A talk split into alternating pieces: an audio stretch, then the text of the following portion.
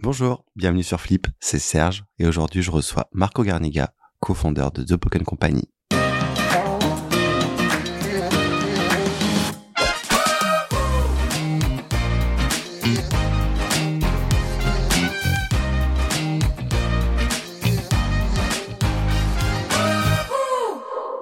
Bonjour Marco. Bonjour Serge. Comment tu vas? Très très bien, merci et toi? Très bien. Est-ce que tu pourrais te présenter? Donc je m'appelle Marco, j'ai 31 ans, je suis effectivement le co-founder de, de Pokémon Company avec euh, Nils Latayade. Voilà, j'ai toujours eu euh, l'entrepreneuriat dans l'âme, puis jeune.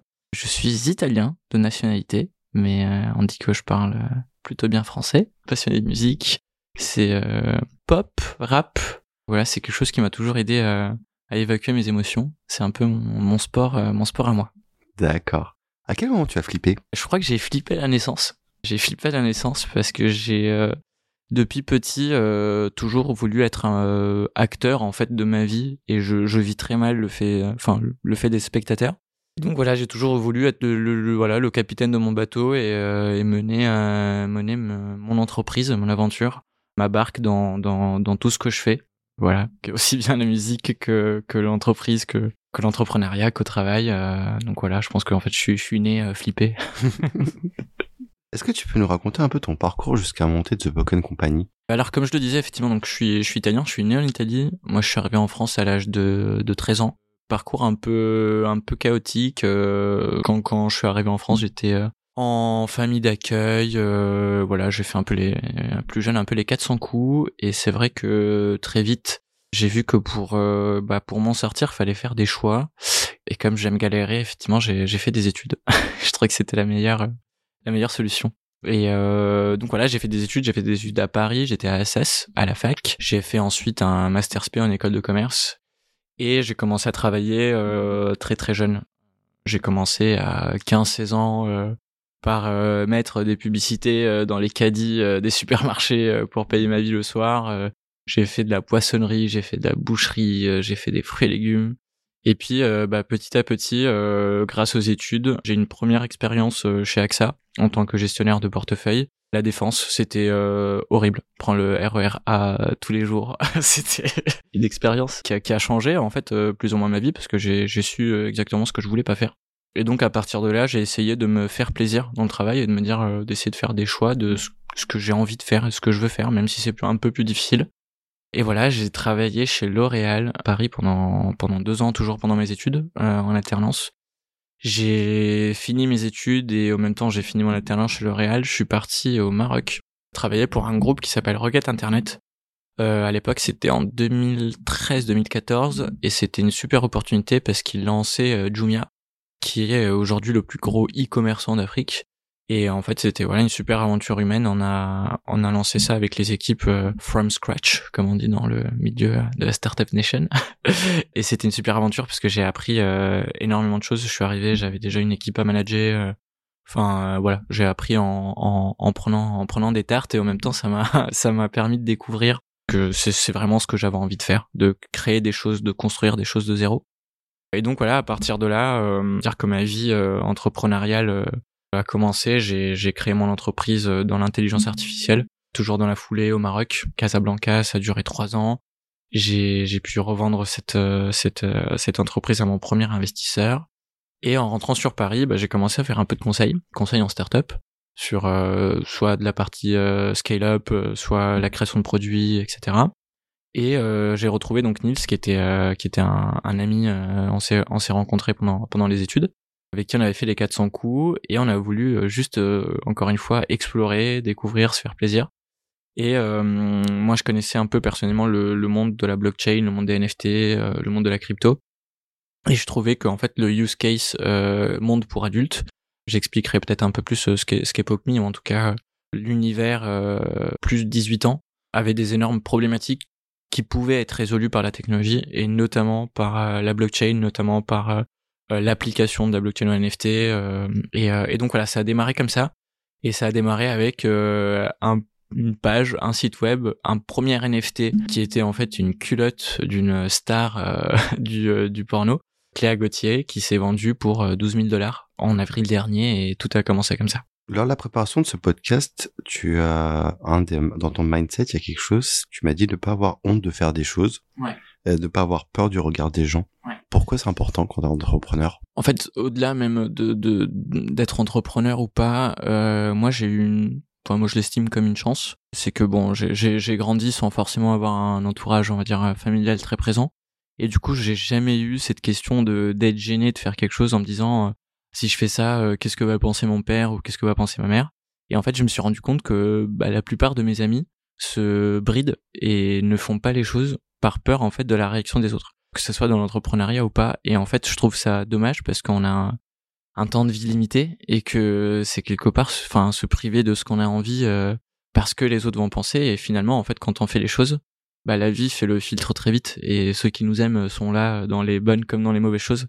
Donc euh, ça, ça, je le dis, je le dis tout le temps à mon entourage de vraiment pas se soucier de ça et qu'on on, on serait même surpris euh, de penser à, à, à des gens euh, pour qui on avait peur de, de, de partager ces choses-là. Ben, en fait, finalement, c'est ces gens-là euh, peuvent être les premiers soutiens et on serait surpris de la réaction de, des proches.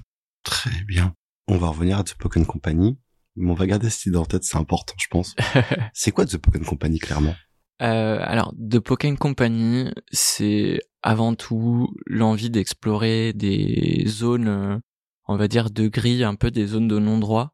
Parce que quand il y a des zones de non-droit, bah, il y a des, euh, il y a des pratiques qui font pas sens, qui sont pas euh, humainement euh, acceptables ou correctes. Et donc pour nous, c'était l'envie par la technologie de d'explorer ces zones-là et d'essayer d'y apporter de la lumière et d'y apporter des solutions, en se disant que, exemple, nous, le, la pornographie existe, bien sûr, avec ou sans de Pokémon Company, et euh, quitte à ce qu'elle existe, en fait, autant qu'elle existe de la bonne façon et de la façon juste, que ça soit euh, sur Internet, euh, comme dans la vraie vie, au sens où euh, la vraie vie est régulée par des lois. Quand on va acheter de l'alcool, bah, il faut avoir 18 ans, et si on n'a pas 18 ans, bah, on peut, peut pas. Et en fait, euh, Internet existe depuis relativement peu de temps, donc forcément, euh, c'est un peu encore le Far West. Et nous, on a vraiment, c'est juste cette volonté-là de se dire que bah, c'est réservé à un public averti, et soit ça doit avoir des bonnes pratiques. Et le fait de pas forcément mettre la lumière dessus, de vouloir un peu le cacher, euh, mais c'est la, la même chose avec la, la, la CBD, la weed, etc. En fait, le fait de mettre de la lumière dessus, ça permet de réguler, et par la technologie, ça permet d'avoir des usages, des usages, pardon, euh, qui sont euh, acceptables sociétalement. Et concrètement, vous permettez quoi? Concrètement, on s'est rendu compte que bah, les créateurs de contenu dans ce milieu se faisaient euh, spoiler leur contenu. Donc en gros, ils étaient disponibles gratuitement en ligne partout, copier-coller sur tous les sites. Se rendait compte qu'il y avait énormément d'intermédiaires, donc ils étaient rarement payés euh, directement. De façon concrète, euh, nous, bah, euh, grâce à la crypto-monnaie, on permet directement aux créateurs de contenu d'être payés, donc entre l'utilisateur et euh, le, créateur. Également, la partie NFT notamment permet en fait de, bah, de prouver que c'est bien son œuvre, soit l'unique, et que cette œuvre-là, bah, c'est l'original et c'est celle-ci qui va payer directement les créateurs. Donc concrètement, un acteur ou une actrice dans le monde du porno peut créer son œuvre et la vendre sous format NFT, c'est ça? Tout à fait, exactement. Elle peut créer son œuvre numérique, donc euh, concrètement, elle crée une vidéo, elle crée une photo, mais le fait en fait que ça soit en NFT, euh, alors permet de d'en garantir l'origine, de tracer aussi en fait la suite de la vie de ce contenu, parce que ce contenu peut être revendu, donc vu par quelqu'un d'autre, et on fait en sorte que le créateur, euh, exemple très concret, touche des royalties à chaque fois que ce contenu est revu, revendu, etc. Avant d'aller plus loin, je suis sûr qu'il y a pas mal de gens qui savent ce que c'est que des NFT, il y en a d'autres qui savent qui comprennent pas exactement. Comment tu t'expliquerais de manière très simple le NFT Donc NFT, ça, veut dire non-fungible token en anglais, donc euh, token non, non fongible. L'idée derrière le NFT, c'est un certificat de propriété grâce à la blockchain. En fait, c'est simplement de se dire, si on prend un exemple concret euh, dans la vraie vie, j'ai un tableau euh, de Picasso, je sais que ce tableau-là est un original parce que je peux le retracer et en fait la technologie blockchain derrière, qui est ni plus ni moins qu'un qu'un livre en fait où on note toutes les transactions et tout ce qui se passe, eh bien va noter cette information-là et dire exactement euh, cet NFT-là, eh bien l'original a été créé par ce créateur-là et euh, donc ça garantit quelque part la propriété euh, d'un contenu. Très bien. La question qu'on peut se poser, c'est dans un monde réel, quand Ouais. tu achètes, je sais pas, euh, un bien, Ouais. le bien t'appartient, il appartient pas à quelqu'un d'autre, ou personne peut avoir ce bien-là. Tout à fait. Là, sur le digital, tu me dis que tu achètes le certificat du neuf, par exemple, Ouais. mais cette œuvre-là, n'importe qui peut l'avoir sur son ordinateur ou sur son téléphone. C'est là où peut-être que certaines personnes ne comprennent pas forcément l'utilité du NFT. Il y a deux choses à mon sens. Il y a la première qui peut être une utilisation de euh, ce que moi j'appellerais de vanité, c'est-à-dire que j'achète une œuvre effectivement qui peut être euh, copié-collé, mais à l'image d'un tableau de Picasso qui peut être reproduit. Hein. C'est vraiment la même chose. Il y a cette notion de vanité de dire bah voilà je suis le propriétaire de l'œuvre originale, je peux le montrer à la planète entière parce que j'ai euh, ma vitrine où j'ai tous mes NFT. Donc n'importe qui peut venir et se dire ah bah c'est super, euh, Marco il est propriétaire euh, d'un CryptoPunks, il est propriétaire euh, d'un NFT fait par un grand artiste, il est propriétaire d'un NFT fait par Nike. Et pour relier justement l'exemple à la vraie vie, aujourd'hui il y a des marques qui vont vendre des, des vrais items physiques. Donc exemple une paire de chaussures.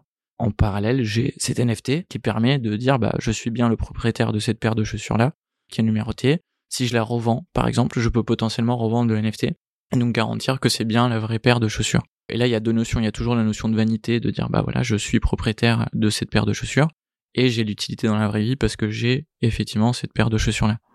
Très bien. Pour revenir à The Pokémon Company, c'est quoi la problématique principale que vous avez décidé de résoudre, on va dire? Premièrement, d'essayer de révolutionner aussi le monde de l'industrie pour adultes, puisque la techno va vite. Euh, l'industrie pour adultes a toujours été pionnier dans cette industrie-là. Et comme je le disais tout à l'heure, c'est vraiment de faire en sorte de mettre de la lumière sur ce secteur et de faire en sorte que les créateurs de contenu euh, bah, soient à la juste place et voilà remis au, centre en fait euh, du jeu et redonner, redonner pardon de, de la valeur à ces contenus, ces contenus là qui en ont énormément perdu, notamment à cause des bah, voilà de tous les sites de, de stream, de tous les sites de stream. Est-ce que vous supprimez aussi des intermédiaires potentiellement? Totalement, totalement. Euh, nous, en, enfin, on, on s'assure en fait que le créateur de contenu est bien la personne qui poste et qui les crée. Et donc il y a, il y a pas d'intermédiation, c'est l'utilisateur directement qui va acheter euh, le contenu, l'œuvre, euh, la vidéo, euh, la photo directement au créateur et euh, tout ça en crypto-monnaie, donc ça se fait de façon euh, directe, euh, immédiate et sans intermédiaire effectivement. Et typiquement, euh, si demain quelqu'un veut créer son compte, ça se passe comment le parcours? Alors c'est très simple. Euh, on va sur le site, on rentre ses informations euh, classiques, hein, voilà, mail, euh, nom, prénom, euh, et on fait nous ce qu'on a, ce qui s'appelle un KYC. Donc c'est une, une vérification de l'identité de la personne. Donc de façon très concrète, eh ben, on va demander une pièce d'identité, euh, une facture euh, EDF. Voilà, toujours dans dans, dans l'idée de s'assurer que c'est bien le créateur euh, qui fait euh, qui fait le contenu et et aussi euh, franchement de s'assurer juste de la majorité ce qui n'est pas forcément le cas aussi de, de tous les autres sites. Et, et voilà. Et du côté utilisateur, par exemple, est-ce Ouais. qu'il y a aussi des choses dans le parcours où vous faites attention? Totalement du côté utilisateur, comme comme comme je le disais tout à l'heure, dans la vraie vie, il y a il y a il y a des contraintes hein, qui qui qui sont des règles et qui sont des règles euh, de bon sens. et euh, donc nous chez nous, pour créer un compte utilisateur, on fait ce qu'on appelle un scoring de l'âge.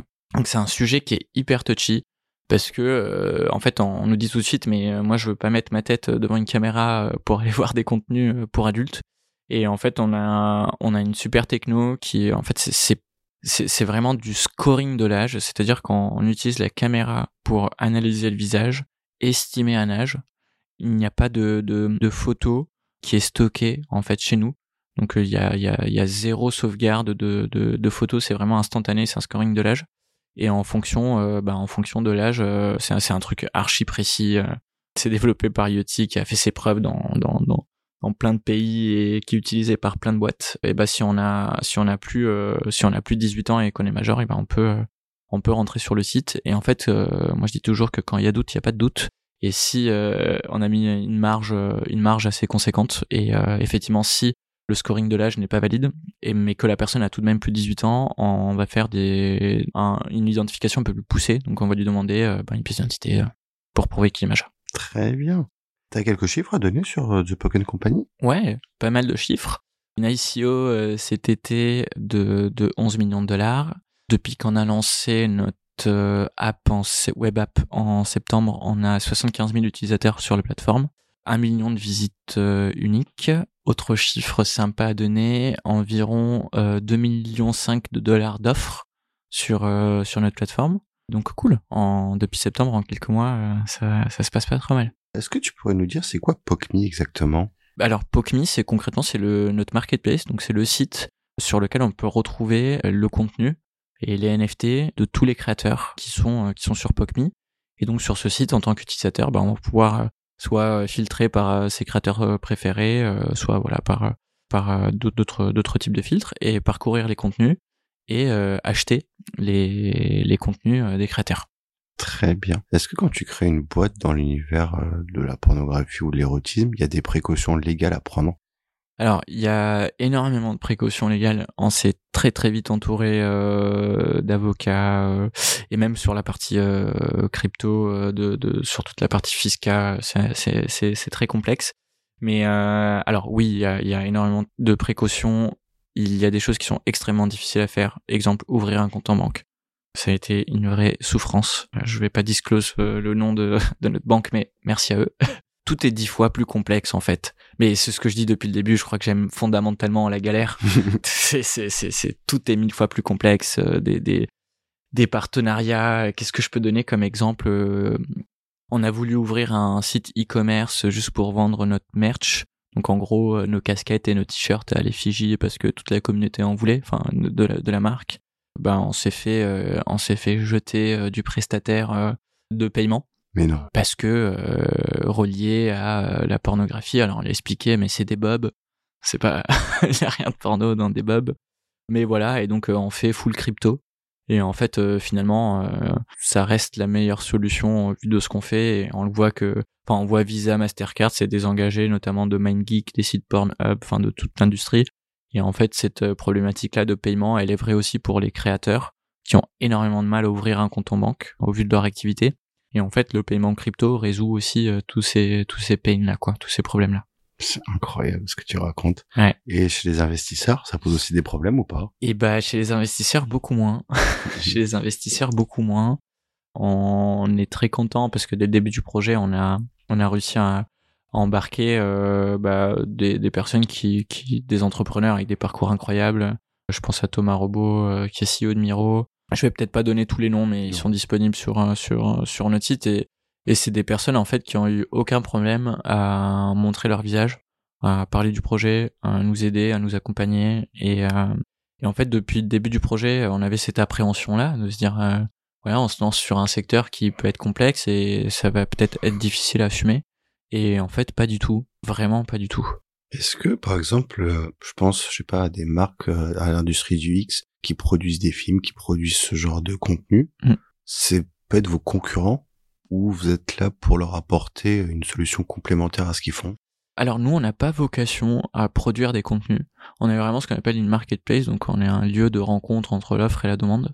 Donc nous, on est plutôt pour eux l'opportunité euh, de mettre en avant leur contenu mais de façon euh, Web 3, de façon NFT. Donc on est, on serait plutôt euh, une opportunité pour eux de voilà de d'avoir une autre technologie. Je prends l'exemple euh, encore une fois de d'Amazon, mais voilà chez Amazon on a une boutique Lego qui est propre à Lego, mais ça n'empêche pas à Lego d'avoir une boutique dans la rue 100% Lego. Et comment on détermine le prix justement? Eh ben ça c'est totalement dans les mains du créateur. C'est le créateur qui décide le prix de son œuvre. Voilà, il peut le faire de deux façons chez nous, soit de façon fixe, et dire voilà ça coûte euh, ouais, exemple 220 euros ma vidéo ou euh, de mettre en place euh, une, une enchère et donc de laisser dans ce cas les utilisateurs enchérir sur sur leur offre. Tu parlais justement de c'était compliqué de créer une boîte dans ce domaine-là au niveau des banques, au niveau d'autres types de d'entreprises. Bah, à titre personnel, est-ce que c'est compliqué d'assumer cette étiquette de faire des NFT dans le monde du porno? À titre personnel, pas du tout, vraiment pas. Au contraire, j'en suis j'en suis fier. Moi, j'ai des créateurs de contenu euh, qui, euh, qui m'envoient des messages pour me dire euh, merci, parce que grâce à grâce à grâce à la crypto, on arrive à être payé pour nos contenus. Ils sont pas duplicables. On arrive aussi à, se construire une communauté sur sur la plateforme. Et aussi, moi, je, je, suis fier de, de, de dire que sur ma plateforme, bah, tous les créateurs de contenu sont sont vérifiés, c'est leur contenu, et, et fier aussi de dire que tous les utilisateurs ont plus de 18 ans sur notre plateforme à 100%, quoi. On dit souvent que quand une technologie est démocratisée dans le monde du porno, c'est quelque chose qui fonctionnera plus tard. Effectivement. Est-ce que tu penses que les NFT euh, vont, enfin les NFT euh, vont se démocratiser, notamment grâce à ça? Alors effectivement, l'histoire, euh, l'histoire te, te, donne totalement raison. Euh, le, le, le, monde pour adultes a démocratisé énormément de technologies, notamment sur la vidéo, enfin le passage de VHS, cassette, euh, stream, etc. J'ai un cas pratique, enfin ultra concret. Quand notre première NFT qu'on a vendu, en fait, les médias ont parlé de une culotte vendue à 12 500 dollars sur la blockchain. Donc c'était c'était un NFT effectivement le contenu du, du NFT, c'était une vidéo de cette actrice qui portait cette culotte, mais attachée à l'NFT, euh, il y avait surtout cette culotte.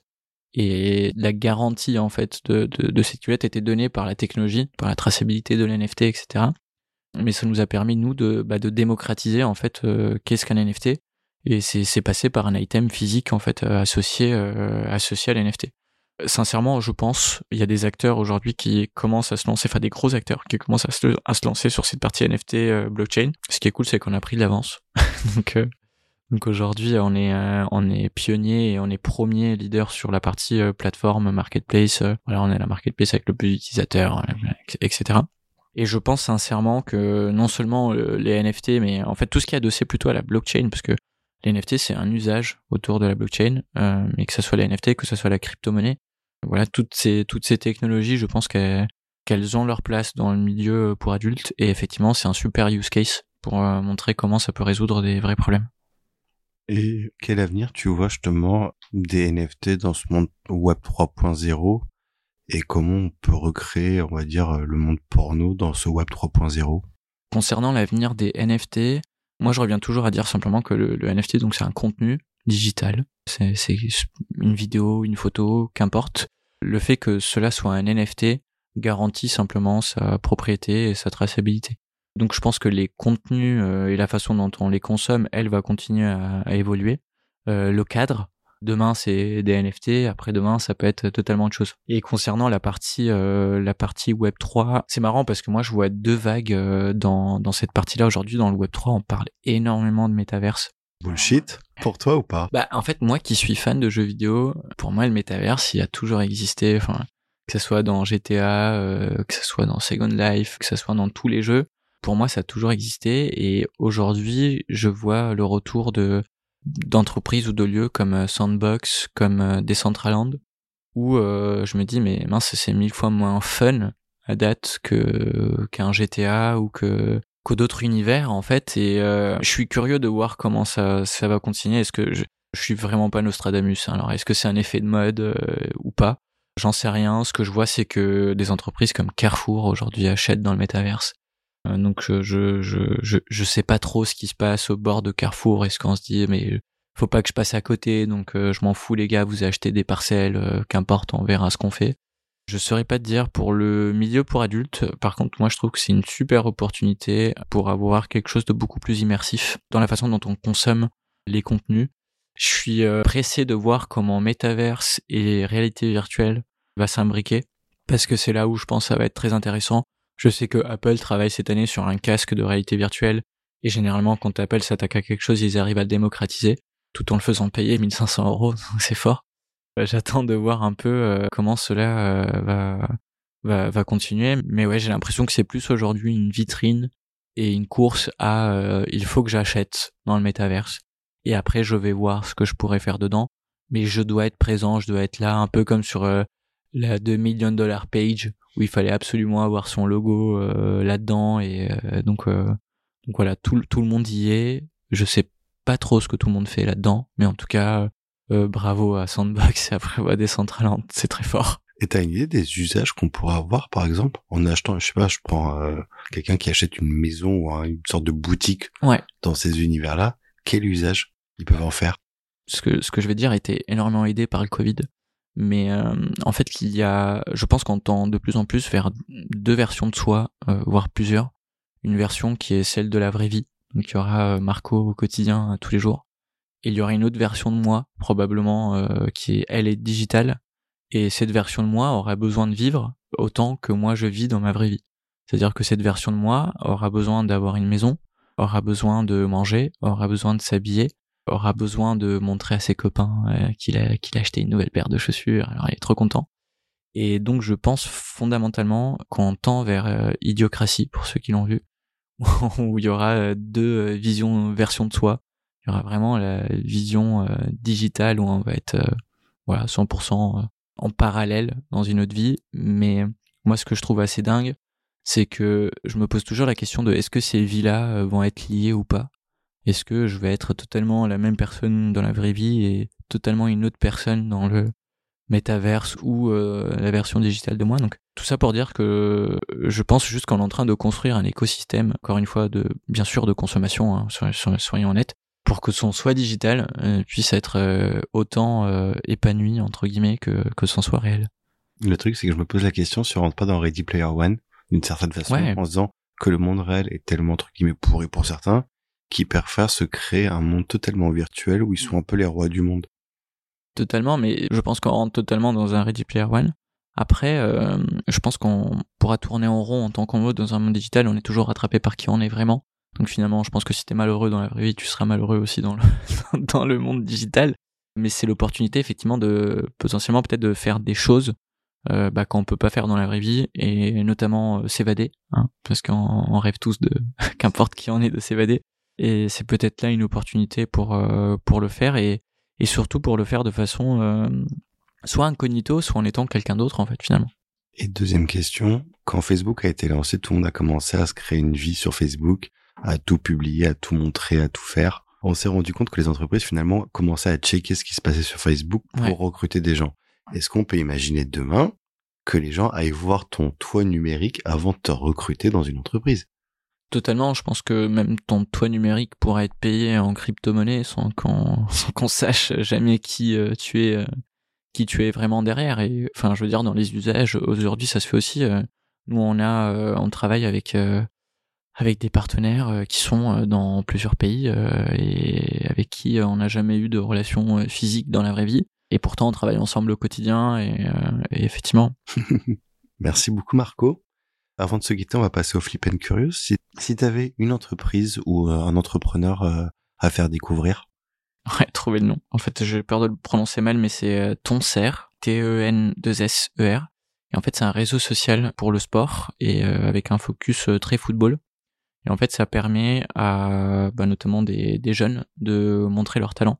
Parce que y a, bon, le football, c'est un autre sujet, mais qui me tient très à cœur il y a beaucoup de jeunes qui n'ont pas forcément la chance d'être opérés parce que dans le mauvais club, parce que etc. Et en fait, euh, ton CER arrive à récupérer les statistiques euh, des joueurs, euh, les vidéos, etc., à les mettre en avant et à les relier avec des clubs de foot.